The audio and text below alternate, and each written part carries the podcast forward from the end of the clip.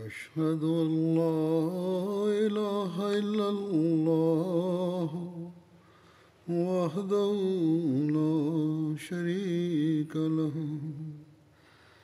وأشهد أن محمدًا عبده ورسوله أما بعد فأعوذ بالله من الشيطان الرجيم بسم الله الرحمن الرحيم الحمد لله رب الحمد لله رب العالمين الرحمن الرحيم مالك يوم الدين إياك نعبد وإياك نستعين اهدنا الصراط المستقيم صراط الذين أنعمت عليهم غير المغضوب عليهم ولا الضالين. كنت أذكر أحداثا من عهد سيدنا عمر رضي الله عنه، واليوم سأتناول بيان معركة اليرموك وعن حدوثها اختلاف في الروايات،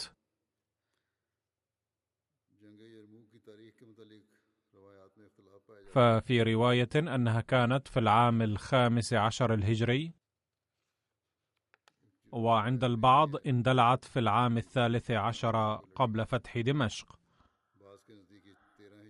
ورواية تقول أن أول معركة وصل خبر الانتصار فيها إلى سيدنا عمر رضي الله عنه كانت اليرموك،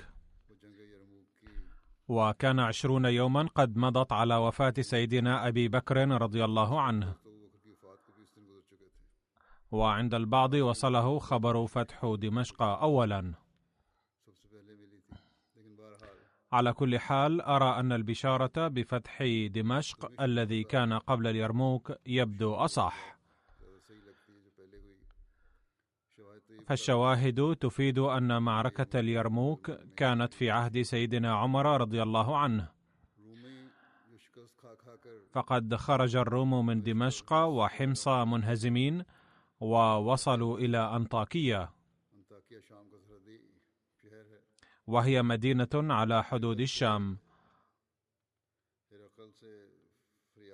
واستغاثوا هرقل أن العرب قد وطئوا الشام كلها، فاستدعى هرقل منهم عددا من الأشراف والمحنكين وقال: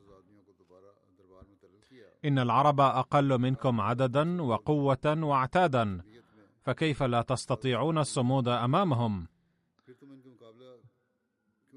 فطأطأ الجميع رؤوسهم ندما، ولم يرد عليه أحد بشيء. عندئذ قال عجوز محنك: إن أخلاق العرب أفضل من أخلاقنا، فهم يتعبدون ليلا ويصومون نهارا ولا يظلمون أحدا، ويتعاملون فيما بينهم بالمساواة، أما نحن فنشرب الخمر ونرتكب المعاصي ونظلم الآخرين ولا نتقيد بالعهود، ولهذا فإن في جميع أعمالهم حماسا وقوة، بينما تخلو أعمالنا كلها من القوة والعزيمة. وقد أزمع قيصر في الحقيقة على الخروج من الشام، لكن جماعات النصارى كانت تسير إليه مستغيثة من كل مدينة وإقليم، فاشتعلت في صدره نار الغيرة، فاستعد بحماس شديد ليوظف قوة إمبراطوريته كلها لمقاومة العرب، فأرسل الأوامر إلى الروم والقسطنطينية والجزيرة وإرمينيا وكل مكان لتجتمع جميع الجيوش إلى أنطاكية في يوم معين. وكتب إلى قادة جميع الأقاليم أن يرسلوا إليه أكبر عدد ممكن من الجنود. وبمجرد وصول تلك الأوامر تدفقت الجيوش كالسيل، وحيثما كان يقع النظر يرى الجيوش منتشرة حول أنطاكية كأسراب الجراد. كان الأمراء والحكام في البقاع التي كان قد فتحها أبو عبيدة أصبحوا مولعين بعدله وإنصافه، لدرجة كانوا يعينون الجواسيس من جانبهم لنقل أخبار العدو رغم اختلاف الدين.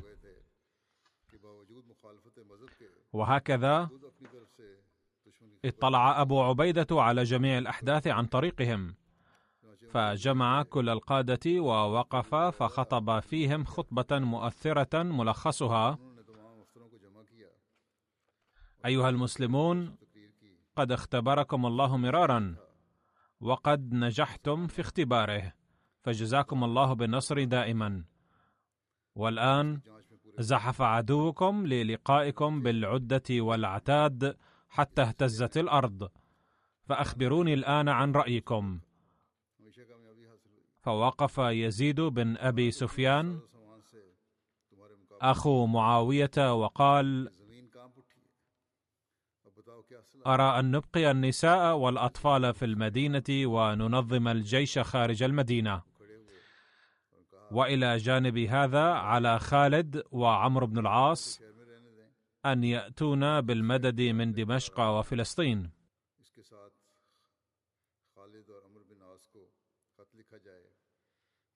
ومن هنا يتبين أن فتح دمشق كان قبل هذا. قال شرحبيل بن حسنة: يجب أن يكون لكل شخص رأي حر في هذه القضية، فالأمر الذي أبداه يزيد لا شك أنه أراد به النصح، لكنني أخالفه، لأن جميع سكان المدينة نصارى، ومن المحتمل أن يقبضوا على أولادنا وأهلنا بدافع التعصب ويسلموهم لقيصر، أو يثوروا ضدهم ويقتلوهم بأنفسهم. قال أبو عبيدة: نستطيع أن ندبر هذا الأمر بإخراج النصارى من المدينة. فقام شرحبيل وقال: أيها الأمير، ليس لديك حق في هذا مطلقا، إذ قد وعدنا النصارى بأمان حتى يعيشوا في المدينة آمنين مطمئنين، فأنا لنا أن ننقض العهد الذي أعطيناهم بإخراجهم من المدينة. فسلم أبو عبيدة بخطئه، لكنه لم يحسم القضية بما يجب فعله. رأى جميع الحاضرين أن يقيموا في حمص وينتظروا النجدة، لكن أبا عبيدة قال: الوقت لا يسمح لنا بذلك. فاستقر الرأي في النهاية على أن يتركوا حمص ويسيروا إلى دمشق حيث يوجد خالد، ولأنها قريبة من حدود العرب. وعندما قرروا هذا الأمر استدعى أبو عبيدة صاحب الخزانة حبيب بن مسلمة وقال له: إن الجزية تؤخذ من النصارى عوضا عن حمايتهم من أعدائهم، لكن حالتنا الآن حرجة ولا نستطيع تحمل مسؤولية حمايتهم، فكنا نأخذ هذه الضرائب لنحميهم وننفق على مصلحتهم، والآن لا نقدر على ذلك، لذا رد إليهم كل ما أخذنا منهم، وقل لهم: إن العلاقات التي كانت بيننا وبينكم لا تزال قائمة، لكننا لا نستطيع تحمل مسؤولية حمايتكم في هذا الوقت، لذا نرد إليكم الجزية التي تعد جزاء الحماية. وهكذا أعادوا مئات الألوف من الدراهم. وقد تأثر النصارى بهذا الموقف حتى إنهم كانوا يبكون ويقولون بحماس: ليعدكم الله. وتأثر اليهود بالموقف أكثر وقالوا: قسما بالتوراة لن يستولي قيصر على حمص ما دمنا أحياء. ثم أغلقوا أبواب المدينة وأقاموا عليها الحراس في كل مكان. لم يكن سلوك أبي عبيدة هذا مع أهل حمص فحسب، بل قد كتب إلى كل الأقاليم المفتوحة لإعادة أموال الجزية التي حصلوا عليها.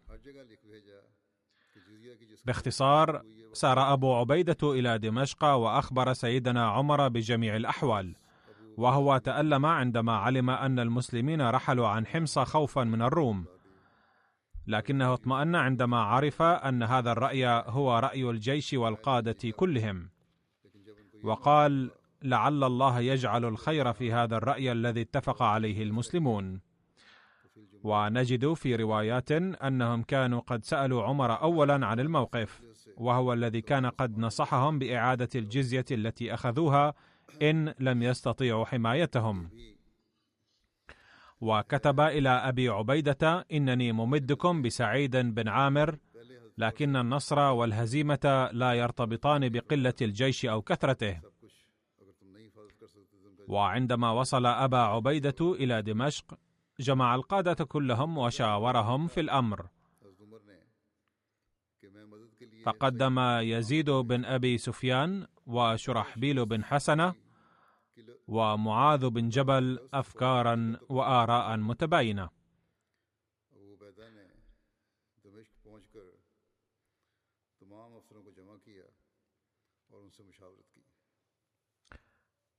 وفي أثناء ذلك وصل رسول عمرو بن العاص حاملاً رسالة مضمونها أن الثورة انتشرت في أقاليم الأردن كلها، وأن خبر مجيء الروم أثار الفتن، وأن ترك حمص تسبب في زوال الرعب عنهم. فرد عليه أبو عبيدة: إننا لم نترك حمص خوفا منهم، بل كان هدفنا من ذلك أن يخرج العدو من الثغور الحصينة، أما نحن فنجمع الجيوش الإسلامية المنتشرة في كل مكان بمكان واحد. وكتب في الرسالة أيضا: لا تبرح مكانك، فإني قادم إليكم وسألتقي بك. وفي اليوم التالي سار أبو عبيدة من دمشق ووصل إلى اليرموك على حدود الأردن وأقام بها. واليرموك واد منخفض في ضواحي الشام يجري به نهر الأردن، وجاء عمرو بن العاص والتقيا هنالك، وكان هذا المكان أنسب مكان لمتطلبات المعركة، حيث كان أقرب مكان إلى حدود بلاد العرب المسلمين، وكان وراءه سهل ممتد حتى حدود بلاد العرب، يمكنهم أن ينسحبوا إلى الوراء عند الحاجة. ولم يكن الجيش الذي بعثه سيدنا عمر مع سعيد بن عامر قد وصل بعد. ومن ناحية أخرى، كان المسلمون قلقين بسماع خبر وصول الروم إلى تلك الناحية وخبر عدتهم، فأرسل أبو عبيدة إلى سيدنا عمر رضي الله عنهما رسولا آخر وقال: إن الروم قد احتشدوا من البر والبحر، وبلغ من حماسهم أنهم حيثما مروا خرج إليهم الرهبان الذين لم يخرجوا من أديرتهم وانضموا إلى جنودهم. ولما وصلت عمر الرسالة، جمع المهاجرين والأنصار وقرأها عليهم، فبكى الصحابة كلهم وصاحوا في حماس قائلين: أمير المؤمنين، بالله عليك تأذن لنا بالذهاب لكي نفدي بأرواحنا إخواننا، فوالله لئن أصيب إخواننا هنالك فما لنا في العيش من بعدهم أرب. وازداد حماس المهاجرين والأنصار، حتى قال عبد الرحمن بن عوف: لتكن أنت القائد يا أمير المؤمنين ونسير معك. إلا أن بقية الصحابة عارضوا هذه الفكرة، فتقرر أن يرسل لهم المدد. وسأل عمر رضي الله عنه الرسول إلى أين وصل الأعداء، قال: هم على مسافة ثلاثة أو أربعة منازل من اليرموك. فتملك عمر رضي الله عنه الحزن وقال: وأسفاه، هيهات، متى يأتي هؤلاء غياثنا؟ فكتب لأبي عبيدة رسالة مؤثرة وقال للرسول: اذهب إلى كل صف من صفوف المسلمين واقرأها عليهم جميعا، وقل لهم: إن عمر يقرئكم السلام ويقول: يا أهل الإسلام، اصدقوا اللقاء وشدوا عليهم شد الليوث وشجوا هاماتهم، وليكونوا أهون عليكم من الذر، فإن قد كنا علمنا أنكم عليهم منصورون، ولا يخيفنكم كثرتهم، ولا يحزنن الذين لم يلحقوا بكم بعد بسبب الأعداء. من عجائب الصدف أنه في اليوم الذي جاء فيه الرسول أبا عبيدة وصل سعيد بن عامر مع ألف مقاتل، فارتفعت معنويات المسلمين وأخذوا يعدون عدتهم للحرب بهمة ونشاط. وجعل خالد بن الوليد معاذ بن جبل، وكان من كبار الصحابة، على الميمنة، وقياس بن أشيم على الميسرة، وهاشم بن عتبة على الرجالة،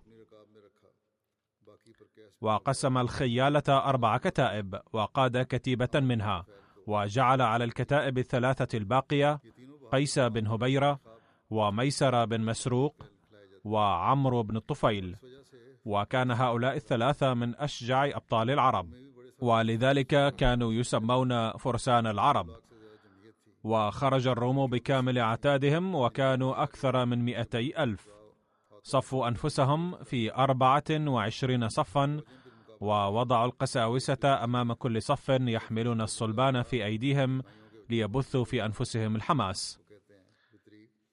وحين التقى الجيشان، خرج أحد البطاركة مخترقا الصفوف، يسمى قادة الدين في المسيحية بطاركة، وقال: أريد النزال منفردا. فتقدم ميسرة بن مسروق بفرسه، ولكن خالد منعه لأن الخصم كان شابا ضخم الجثة، وأشار إلى قيس بن هبيرة، فتقدم قيس مرتجزا شعرا، وانقض عليه بحيث لم يتمكن البطرك من رفع سلاحه، إذ ضرب قيس رأسه بالسيف فانفصلت عن رقبته وسقطت، وترنح البطرك ثم سقط من على الجواد، وكبر المسلمون، فقال خالد: هذا فأل حسن، فلتتقدموا، فالنصر لنا إن شاء الله.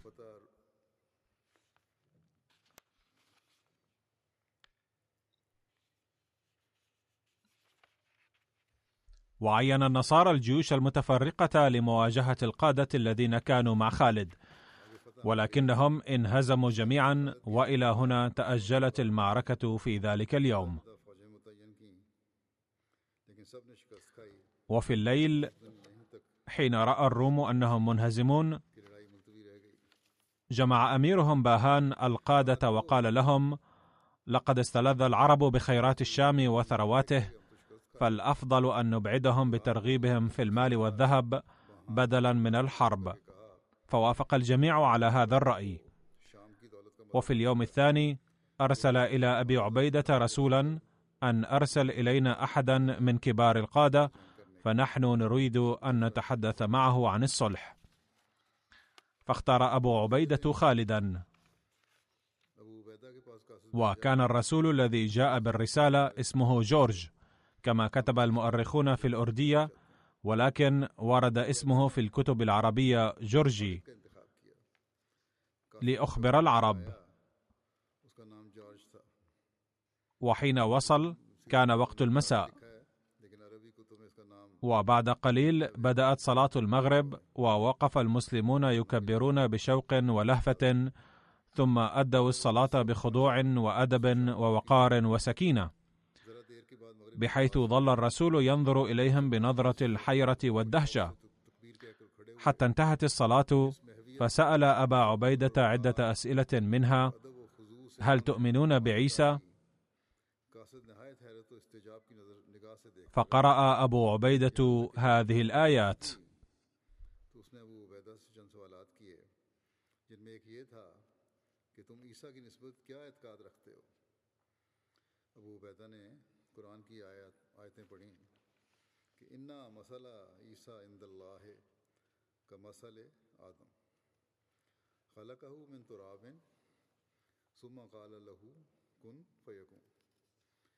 يا أهل الكتاب لا تغلوا في دينكم ولا تقولوا على الله إلا الحق إنما ثم المسيح عيسى ابن مريم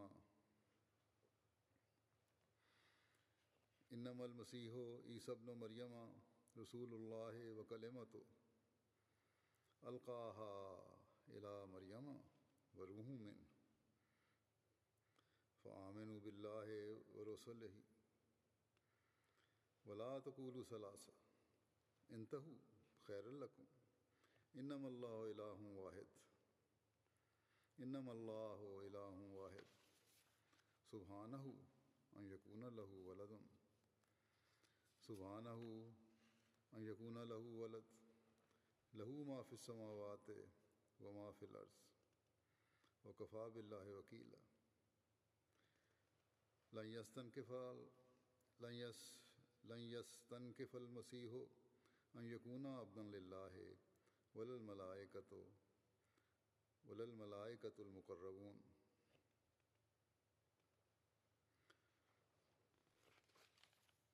کہ عیسیٰ یاد رکھو عیسیٰ کا حال اللہ کے نزدیک یقیناً آدم کے حال کی طرح ہے۔ اسے یعنی آدم کو اس نے خشک مٹی سے پیدا کیا، پھر اس کے متعلق کہا کہ تو وجود میں آ جا، تو وہ وجود میں آنے لگا۔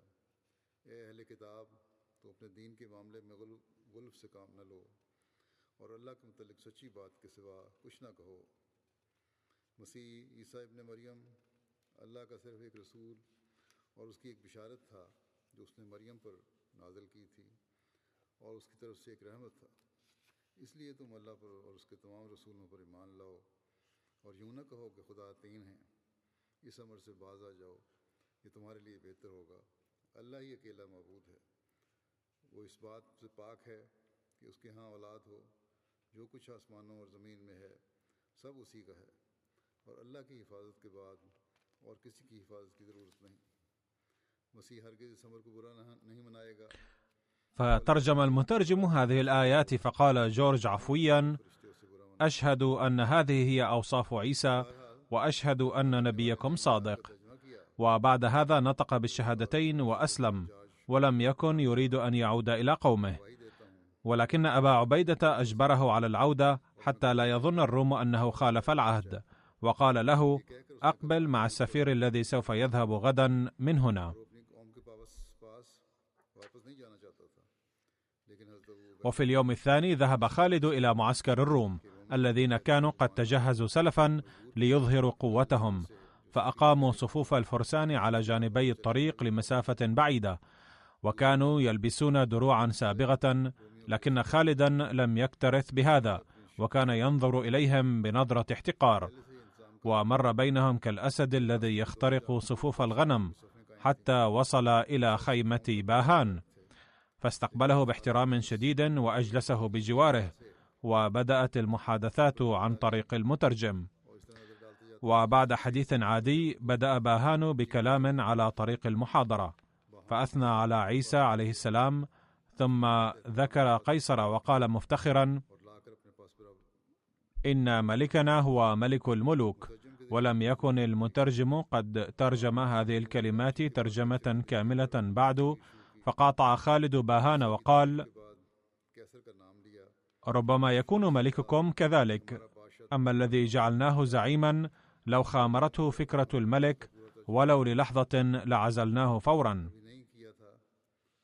ثم استأنف باهان الخطبة وقال بعد أن وصف فخره بالجاه والثروة: أيها العرب، إن أفراد قومكم الذين جاءوا إلينا وتوطنوا في بلدنا كنا نتعامل معهم بود دائما وأخوة، وكنا نتصور أن مثل هذه التصرفات ربما تسعد العرب جميعا، لكنكم هجمتم على بلدنا على خلاف ما توقعنا، وتريدون أن تخرجونا من ديارنا.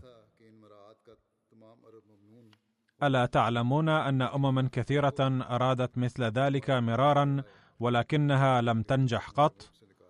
أما أنتم فما من قوم أجهل منكم في العالم وأكثر وحشية وأقل عدة وعتادا، ومع ذلك تتشجعون على مهاجمتنا، ولكننا نعفو عنكم على ذلك. وإذا أردتم الانصراف من هنا سنعطي قائدكم عشرة آلاف دينار جائزة. ونعطي كل ضابط ألف دينار وكل جندي مئة دينار، علما أن العدو كانوا قد جمعوا ذلك الجيش العظيم بأنفسهم ضد المسلمين للقضاء عليهم، ولكن لما رأوا أن كسب المعركة ليس سهلا عليهم بدأوا بوضع الشروط. عندما أنهى باهان كلامه قام خالد وحمد الله وأثنى عليه ثم قال: لا شك أنكم أهل الثروة والحكم، ولا يخفى علينا ما عاملتم به جيرانكم العرب، ولكن هذه ليست منتكم بل كانت خطة لنشر دينكم، فكانت النتيجة أن هؤلاء العرب تنصروا واليوم يحاربوننا معكم. صحيح تماما أننا كنا فقراء ومحتاجين جدا ومشردين، وكنا ظالمين وجاهلين لدرجة كان القوي فينا يسحق الضعيف سحقا. كانت القبائل تهلك نتيجة الحروب فيما بينها، ولكن الله رحمنا وبعث فينا رسولا من قومنا،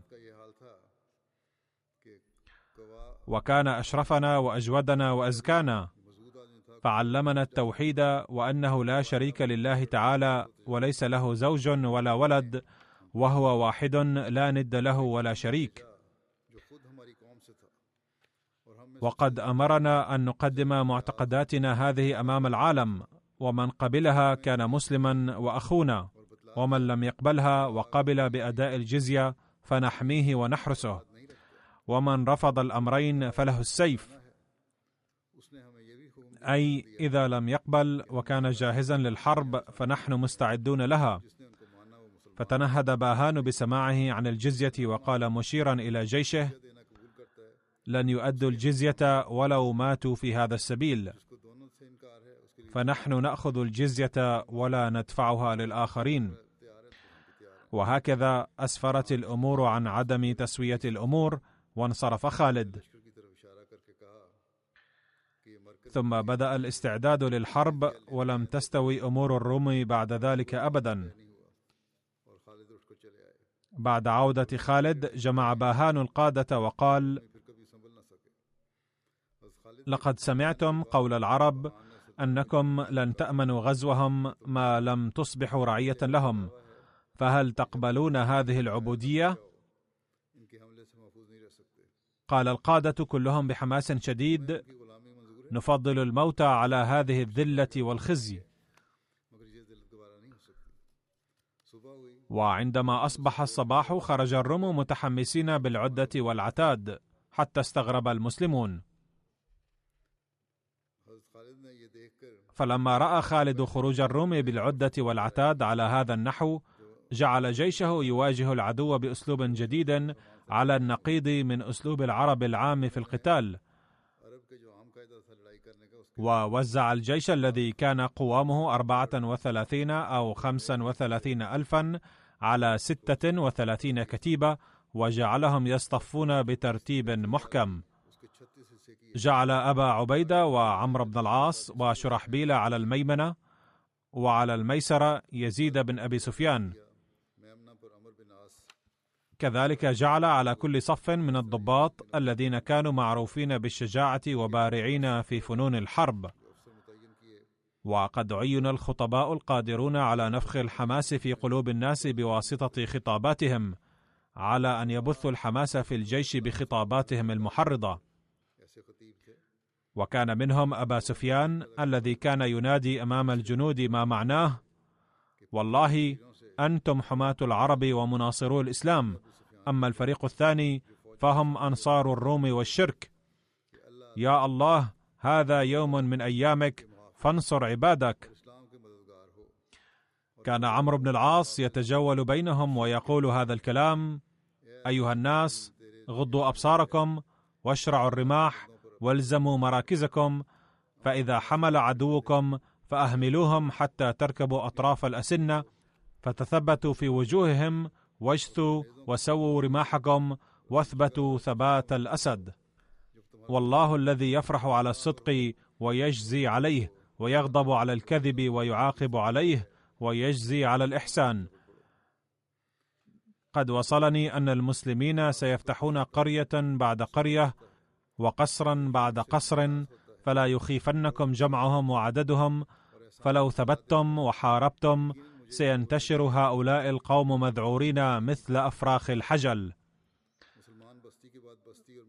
مع أن عدد الجيش كان قليلا، لا يزيد عن ثلاثين أو خمسة وثلاثين ألف رجل، إلا أنه قد تم اختيارهم من جميع العرب، ومن بينهم بصفة خاصة ألفا من كبار الصحابة الذين رأوا جمال رسول الله صلى الله عليه وسلم، ونحو مئة صحابي ممن شهدوا غزوة بدر مع رسول الله صلى الله عليه وسلم. وكانت قبيلة الأزد من بين القبائل العربية الشهيرة التي لها أكثر من عشرة آلاف وحدها، وكان فيهم قادة همدان وخولان ولخم وجذام المشهورين. وكانت إحدى خصائص هذه المعركة أن النساء قد شاركن فيها وحاربن بشجاعة فائقة. وجعلت هند وهي أم معاوية وكانت قد أسلمت تتقدم وتهجم وتقول: عضدوا الغلفان بسيوفكم. وقاتلت جويرة ابنة أبي سفيان وأخت معاوية مع جماعة بشجاعة نادرة أيضا مع زوجها، وقتلت في حرب شديدة. وكان للمقداد صوت كثير العذوبة، فتقدم صفوف الجيش وأخذ يتلو سورة الأنفال، وهذه السورة تحث المسلمين على الجهاد. وفي الناحية الأخرى فقد بلغ حماس الروم إلى درجة أن ثلاثين ألف رجل وضعوا القيود في أرجلهم حتى لا تراودهم فكرة الهروب. وبدأت المعركة من جانب الروم، وتقدم نحو مئتي ألف كأسراب الجراد، وأمامهم آلاف من القساوسة والأساقفة يحملون الصلبان في أيديهم ويهتفون باسم عيسى عليه السلام. وعندما رأى رجل هذا العتاد قال بلا تردد: الله أكبر، ما أكثر جيش الروم. فثار خالد غضبا وقال: كف عن هذا، والله لو كانت حوافر فرسي سليمة لقلت ما أقل جيش الروم، لو ضاعفوا في عد الله هذا الجيش. باختصار، هاجم الروم بشدة وظلوا يمطرون الرماح.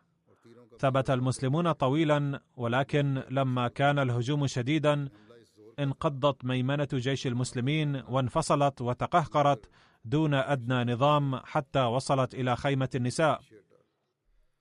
فلما رأت النساء حالة المسلمين هذه غضبن غضبا شديدا، وخلعن أعمدة الخيمة ونادينا في وجوه المتقهقرين: لو جئتم إلى هنا لكسرنا رؤوسكم بالأخشاب. تقدمت هند زوجة أبي سفيان حاملة عصا، فتقدمت الأخريات أيضا معها. لما رأت هند أبا سفيان هاربا ضربت فرسه وقالت: إلى أين وجهتك؟ عد إلى ميدان الحرب. وفي رواية أن هند حملت خشبة وتوجهت إلى أبي سفيان وقالت: والله كنت شديدا في معارضة دين الحق وتكذيب رسول الله الصادق، واليوم سنحت لك الفرصة أن تضحي بروحك لإعلاء شأن الدين الحق ولنيل رضا رسول الله صلى الله عليه وسلم، وتسوي حسابك عند الله. فثارت غيرة أبي سفيان وأعاد الكرة وهجم على جيش العدو حاملا السيف. وهناك امرأة مسلمة أخرى اسمها خولة كانت تثير غيرة الجيش قائلة: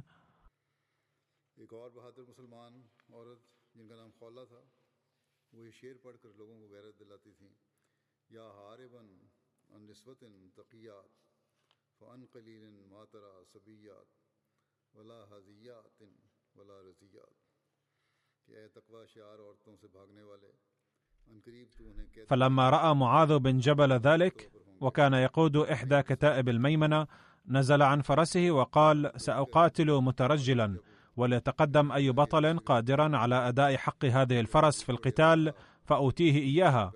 فقال ابنه: أنا أؤدي هذا الحق لأني أقدر على القتال راكبا. فاقتحم الأب والابن كلاهما صفوف العدو وقاتلا ببسالة حتى ثبتت أقدام المسلمين بعد أن تزلزلت. وشاركه الحجاج زعيم زبيد الذي تقدم مع خمسمائة رجل، واعترض النصارى الذين كانوا يتعاقبون المسلمين وصدهم.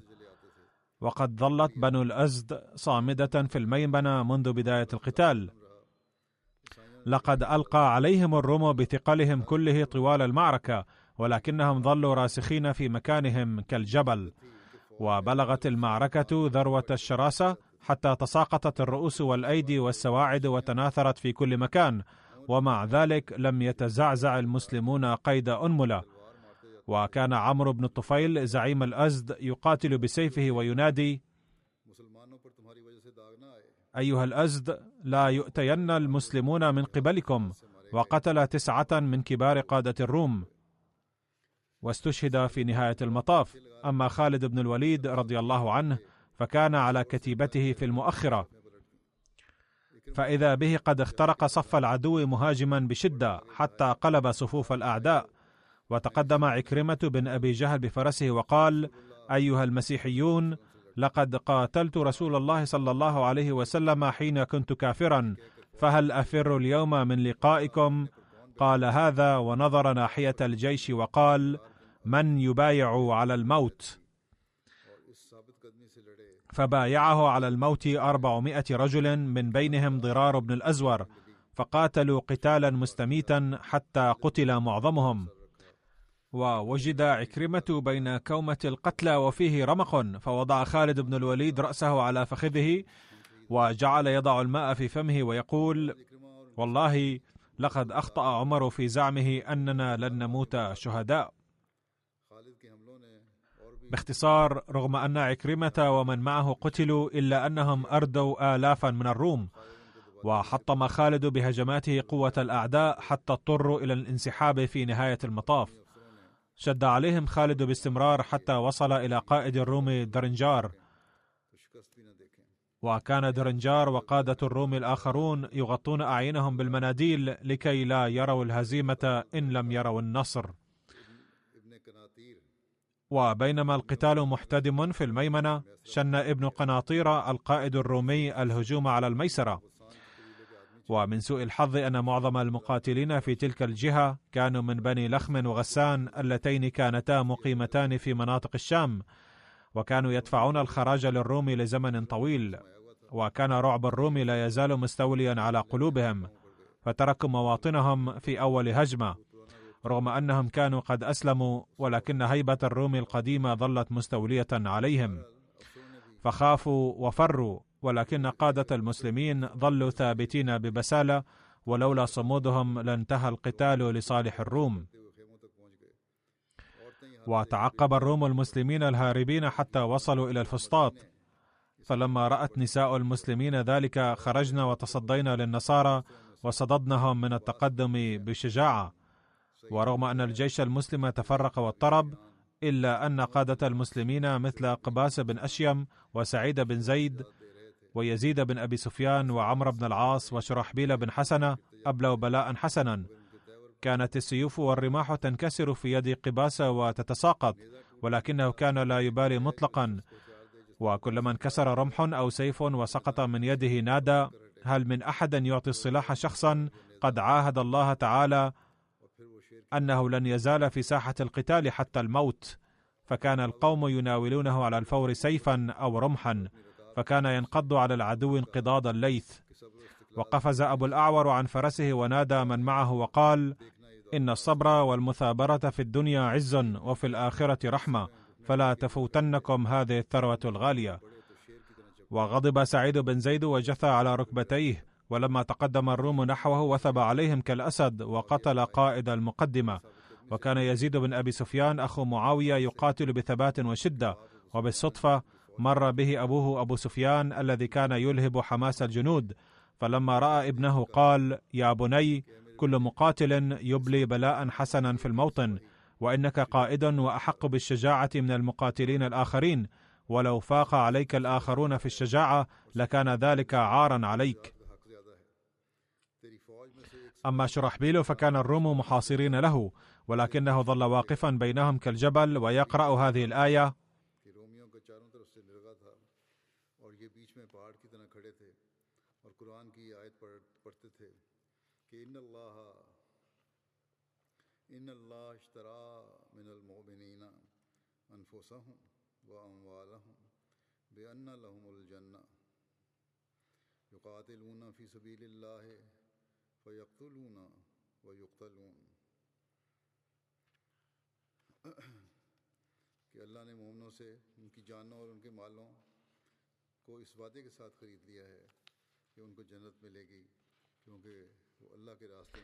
ثم كبر وقال: أين المتأجرون مع الله تعالى، وأين الذين يحبون جوار الله؟ وكل من سمع نداءه رجع من تلقائه، حتى استعاد الجيش المنهار قوته ثانية، وقاتل معهم شرحبيل ببسالة حتى صد تقدم الروم الزاحفين.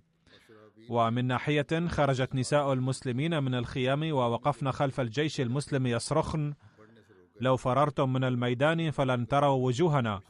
وكانت المعركة سجالا بين الفريقين، بل كانت الكفة مائلة للروم. وكان خالد قد جعل قيس بن هبيرة مع كتيبته على مؤخرة ميسرة الجيش، فخرج قيس فجأة من مؤخرة الجيش وحمل على الروم حملة شديدة، فاضطربت صفوف الروم كلها، فحاول قادتهم تنظيمها ولكن بدون جدوى، فتقهقروا مذعورين. وفي الوقت نفسه خرج سعيد بن زيد من قلب الجيش وهجم على الروم، فانسحبوا باستمرار حتى وصلوا إلى مسيل ماء كانت على حافة ساحة القتال، فامتلأ المسيل المائي بجثثهم في فترة قصيرة وخلى الميدان.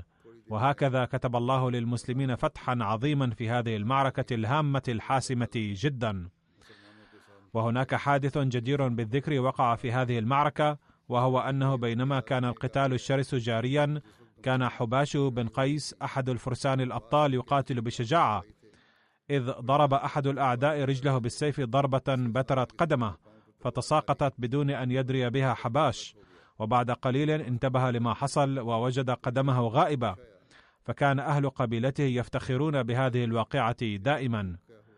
وهناك اختلاف في عدد قتل الروم، فقد ذكر الطبري والأزدي أن قتلاهم زادوا عن مئة ألف، وقال البلاذري أن عدد قتلاهم بلغ سبعين ألفا، واستشهد من المسلمين ثلاثة آلاف، منهم عكرمة وضرار بن الأزور، هشام بن العاص، وإبان بن سعيد وغيرهم.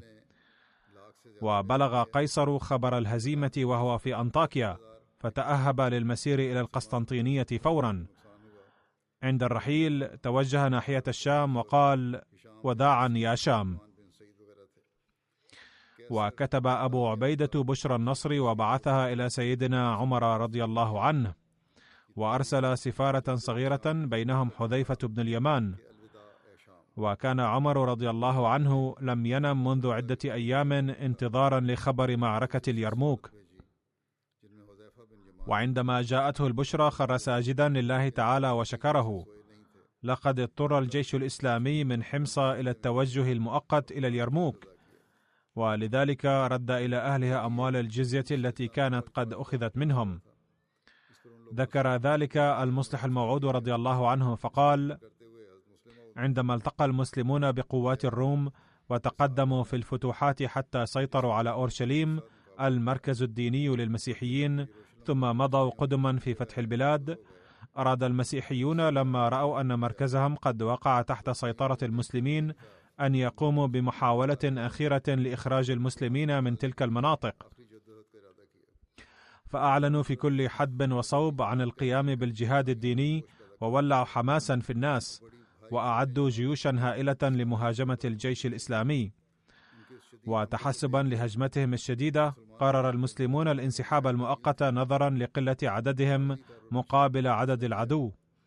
وكتب قائد الجيوش الإسلامية إلى عمر أن العدو بأعداد كثيرة وهائلة، أما نحن فبعدد ضئيل أمامه، وإن مواجهته بهذا العدد القليل يعني تدميره، فاسمح لجيش المسلمين أن ننسحب من أجل ترتيب صفوف الحرب وتضييق جبهة الحرب، ولجمع الجيش في مكان واحد ثم محاربة العدو من هناك. وكتب أيضا بأننا أخذنا الجزية من المناطق المفتوحة، فإن سمحت لنا بالانسحاب من هذه المناطق فماذا تأمرنا بخصوص هذه الأموال؟ رد عليه عمر أن تضييق جبهة الحرب والرجوع قهقرة من أجل جمع قوة الجيش الإسلامي ليس مما يخالف التعاليم الإسلامية، ولكن تذكر بأن الجزية قد أخذت من أهل هذه المناطق بشرط حمايتهم، وإن خرج الجيش الإسلامي من تلك المناطق فهذا يعني أنه لن يستطيع أن يحمي أهلها، لذا من الضروري رد أموالهم التي أخذت منهم. فلما بلغ أمر عمر قائد الجيش الإسلامي دعا زعماء المنطقة وتجارهم والرجال الآخرين ورد عليهم أموالهم، وقيل لهم بأن هذه الأموال قد أخذت منكم على أن الجيش الإسلامي سيقوم بحمايتكم، ولكن الآن شعرنا بضعف قوتنا أمام العدو فقررنا مؤقتا الانسحاب عن هذه المناطق، فلا يسعنا حمايتكم وبالتالي لا يجوز لنا إبقاء هذه الأموال عندنا. كان هذا نموذجا رائعا لم يقدم أحد الملوك مثله في تاريخ العالم، لأن الملوك إذا انسحبوا عن مناطق نهبوها أكثر بدلا من إعادة الأموال لأهلها من الضرائب وغيرها، إذ يظن الملوك في هذه الحالة أن هذه المناطق تخرج الآن من أيديهم وتقع في أيادي الآخرين، لذلك ينبغي عليهم أن يستغلوها كما يحلو لهم ولا يخافون من سمعتهم السيئة إذ لا يبقون في تلك المناطق. وإذا كانت هناك حكومة منظمة فأكثر ما تفعله في هذه الحالة هو أنها ترجع جنودها بكل صمت ولا تسمح لهم بالسلب والنهب الكثير، ولكن النموذج الذي أراه الجيش الإسلامي لا يرى مثله في تاريخ العالم منذ خلقه سوى هذا الذي حدث في عهد عمر، بل للأسف لا يوجد له مثيل بعد عصره أيضا. أن أحدا من الفاتحين ترك منطقة مفتوحة وعند انسحابه رد على أهلها الضرائب المجباة والجزية والأموال الأخرى. لقد تأثر المسيحيون بهذا السلوك تأثرا شديدا، كانت الجيوش مسيحية تتقدم لمهاجمة المسلمين، وكانت هذه الجيوش تتضمن قادة وزعماء وفرسان من قومهم والجنود من إخوانهم في الدين، ومع أنه قد تم تصوير هذه الحرب حربا دينية، ومع أن المركز الديني للمسيحيين قد خرج عن سيطرتهم ووقع في يد المسلمين، ومع أنهم كانوا يحلمون لتحريره واستعادته، مع كل ذلك خرج المسيحيون رجالا ونساء من بيوتهم باكين وداعين للمسلمين أن يعيدهم الله مرة ثانية. كان للمصلح الموعود رضي الله عنه معرفة كبيرة بالتاريخ، وكان يرى أن انسحاب جيوش المسلمين من تلك المناطق قد تم بعد إذن من عمر رضي الله عنه، كما رد بأمره على أهلها الضرائب المجباة منهم. يقول المصلح الموعود رضي الله عنه عن عكرمة: في معركة اليرموك لما كانت حياة كثير من صحابة الرسول صلى الله عليه وسلم مهددة بالخطر واستشهد المسلمون بأعداد كثيرة، قال قائد الجيوش الإسلامية أبو عبيدة بن الجراح: أريد أن يخرج بعض الشجعان ولو كان عددهم قليل الذين يمكنهم أن يرعبوا جيش الرومان بتفانيهم والجود بأرواحهم. فتقدم عكرمة وطلب من أبي عبيدة أن يسمح له باختيار بعض الرجال، لأنه سيشن هجوما على قلب جيش العدو ويقتل قائدهم. وكان قائد الجيش الروماني آنذاك يحارب بحماس شديد، لأن الملك كان قد وعده بأنه إذا أحرز انتصارا على المسلمين فإنه سيزوجه من ابنته ويسلم إليه نصف مملكته. فكان هذا القائد قد جاء بحماس شديد طمعا في هذا العرض، ونزل في ساحة القتال بجيشه والجيش الملكي، وكان قد وعد مع جنوده بإعطائهم مبالغ طائلة. فكان الجيش الروماني أيضا يقاتل بكل تفان، فلما شن الجيش الروماني هجمة على المسلمين كان هذا القائد الروماني في قلب الجيش، فشن عكرمة الهجوم مع أربعمائة جندي على قلب جيش العدو، وهاجم أحد من أصحابه قائد العدو فأسقطه. كان جيش العدو بمئات الألوف وكان أمامهم أربعمائة مسلم فحسب، لذلك لم تكن المواجهة سهلة، فلما أسقطوا قائدهم تفرق جيشهم، ولكن الأعداء انقضوا على هؤلاء الحفنة من الجنود، فاستشهد الجميع إلا قلة قليلة منهم، وكان اثنا عشر منهم قد أصيبوا بجروح خطيرة. فلما تحقق النصر للمسلمين بدأ البحث عن الجرحى، وكان عكرمة منهم، فوصل إليه جندي مسلم فوجده في وضع يرثى له، فقال له: عندي قليل من الماء فاشربه. فنظر عكرمة إلى جانبه فوجد حضرة الفضل بن العباس جريحا، فقال عكرمة لذلك المسلم: لا تقبل حميتي أن يموت عطشا، أولئك الذين آزروا النبي صلى الله عليه وسلم هم وأولادهم يوم كنت ألد أعدائه، وأعيش بعد شرب هذا الماء، فاسقه أولا فإنه أحق به مني. فجاء ذلك المسلم إلى الفضل بن العباس، لكنه بدوره أشار له إلى جريح آخر أنه أحق به، فذهب إليه، لكنه وجهه إلى جريح آخر أن يسقيه فهو أحق به منه. وهكذا كلما وصل إلى جريح وجهه إلى غيره دون أن يشرب، فلما وصل إلى آخرهم وجده أنه فارق الحياة، فعاد إلى من قبله وكان هو الآخر قد مات، حتى وصل إلى عكرمة فوجده قد مات أيضا. كانت هذه عاقبة هذه المعركة التي أنال الله تعالى المسلمين فتحا فيها. على أي حال، هذا ذكر مستمر وسأتناوله لاحقا أيضا إن شاء الله.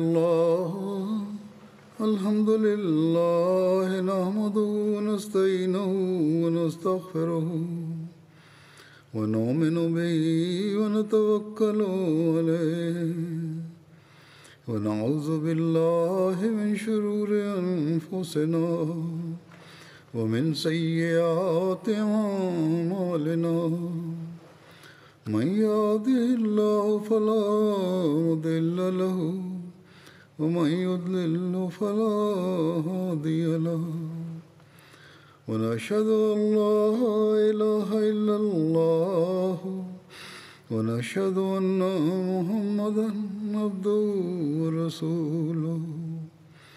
عباد الله رحمكم الله، إن الله يأمر بالعدل والإحسان وإيتاء ذي القربى وينهى عن الفحشاء والمنكر والبغي يعظكم لعلكم تذكرون. اذكروا الله يذكركم وادعوه يستجب لكم، ولذكر الله أكبر.